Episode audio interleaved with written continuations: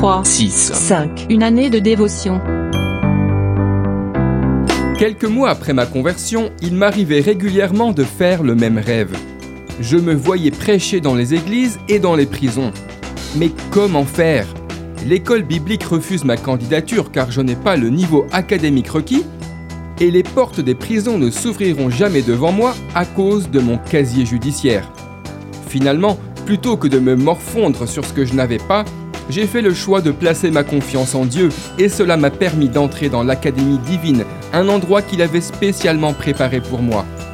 C'est là, dans son école, qu'il m'a formé, qu'il m'a préparé, qu'il m'a qualifié pour me faire entrer dans l'œuvre pour laquelle il m'avait placé sur la terre.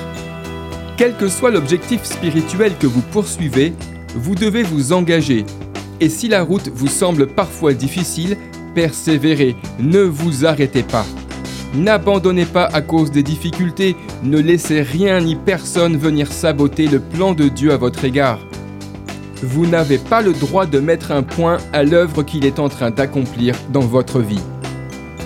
L'épître aux Philippiens chapitre 3 verset 13 dit ⁇ Je fais une chose, oubliant ce qui est en arrière et me portant vers ce qui est en avant.